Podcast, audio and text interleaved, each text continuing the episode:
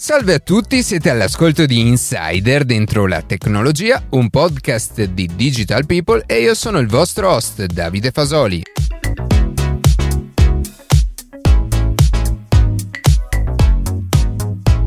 Nella seconda puntata dell'edizione estiva, Luca Martinelli, autore del podcast, parlerà dei nuovi modelli di intelligenza artificiale generativa che sono stati pubblicati negli ultimi mesi, cercando di fare un confronto e capire quali sono le principali differenze e peculiarità.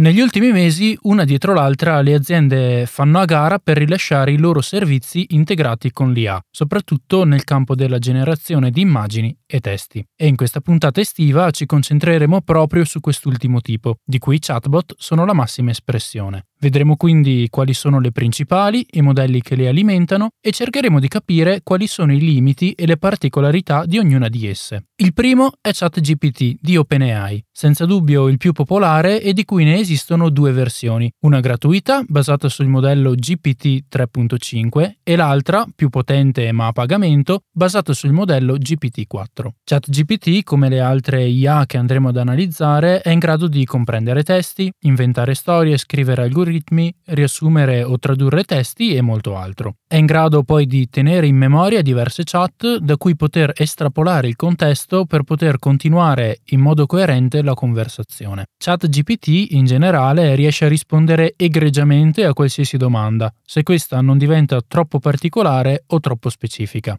In campo giuridico o medico, ad esempio, spesso l'IA è molto vaga o inesatta e consiglia di rivolgersi a dei professionisti. Il principale limite di ChatGPT però è l'assenza di accesso a internet. Le risposte che fornisce infatti sono frutto dell'addestramento del modello linguistico, che comprende dati fino al 2021. Inoltre non fornisce le fonti delle sue risposte che ogni tanto rischiano di essere sbagliate o completamente inventate. Nonostante ciò, GPT-4 è fra le più potenti, se non la più potente IA sul mercato e il fatto di poter essere utilizzata anche come API poi permette agli sviluppatori di creare degli strumenti AI powered senza dover creare la propria intelligenza artificiale da zero. Un esempio è Snapchat, che da poco ha introdotto nella sua app il chatbot MyAI. Infine, da poco ChatGPT ha introdotto anche i plugin, che ne estendono le potenzialità esponenzialmente, integrando ad esempio l'accesso a internet, creando grafici, leggere PDF e tanto tanto altro. La seconda grande azienda che non è rimasta certamente a guardare il successo di ChatGPT è Microsoft, che negli ultimi mesi ha investito miliardi di euro in questo campo. Ha infatti introdotto una nuova versione di Bing che anch'essa sfrutta la potenza di GPT-4 per rispondere a tutte le nostre domande e soprattutto fare le ricerche su internet. Riesce infatti ad accedere ai risultati di ricerca e fornire le fonti e i link da cui prende le informazioni. La stessa tecnologia poi Microsoft l'ha applicata anche in altri suoi prodotti come Office 365, Windows, Teams e GitHub, creando quelli che ha definito dei copilot, che aiutano l'utente nella creazione di testi, immagini, presentazioni, codice o aiutandolo in generale a portare a termine i suoi task. L'ultima arrivata, soprattutto in Italia, è Google, con il suo Bard. Bard è di fatto un chatbot così come ChatGPT, con le stesse funzionalità e caratteristiche. È basato sul modello Palm 2, anch'esso disponibile sotto forma di API per gli sviluppatori, e che alimenta anche altri prodotti Google come Search, Gmail, documenti, fogli, presentazioni e Meet. Così come GPT-4 poi Bard è multimodale, ossia è in grado di vedere e descrivere immagini e in futuro anche di produrne, grazie ad un'integrazione con Adobe Firefly. A differenza di ChatGPT è in grado di accedere a internet o di leggere pagine web web semplicemente incollandone il link. Tuttavia questa funzionalità non funziona sempre benissimo e spesso tende a inventare alcune informazioni. Infine, Bard è integrato alla perfezione con altri strumenti di Google, dando la possibilità di esportare le risposte in Google Drive, Gmail o eseguire codice direttamente su Google Colab.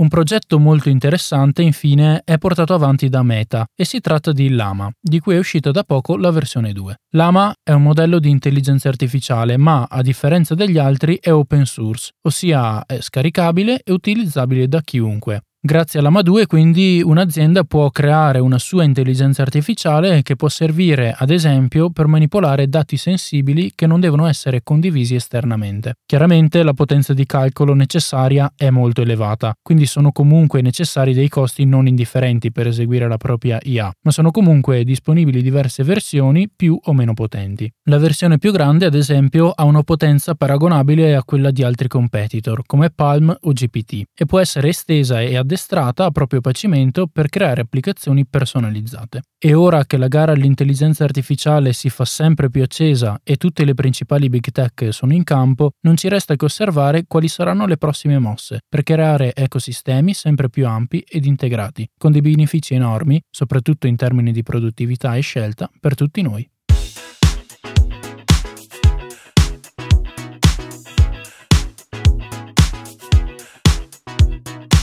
E così si conclude questa puntata di Insider dentro la tecnologia. Io ringrazio come sempre la redazione e in special modo Matteo Gallo e Luca Martinelli che ogni sabato mattina ci permettono di pubblicare un nuovo episodio. Per qualsiasi tipo di domanda o suggerimento scriveteci a redazione chioccioladentrolatecnologia.it, seguiteci su Instagram a chioccioladentrolatecnologia dove durante la settimana pubblichiamo notizie e approfondimenti. Qualsiasi caso nella descrizione della puntata troverete tutti i nostri social. Se trovate interessante il podcast condividetelo che per noi è un ottimo modo per crescere e non dimenticate di farci pubblicità. Noi ci sentiamo la settimana prossima.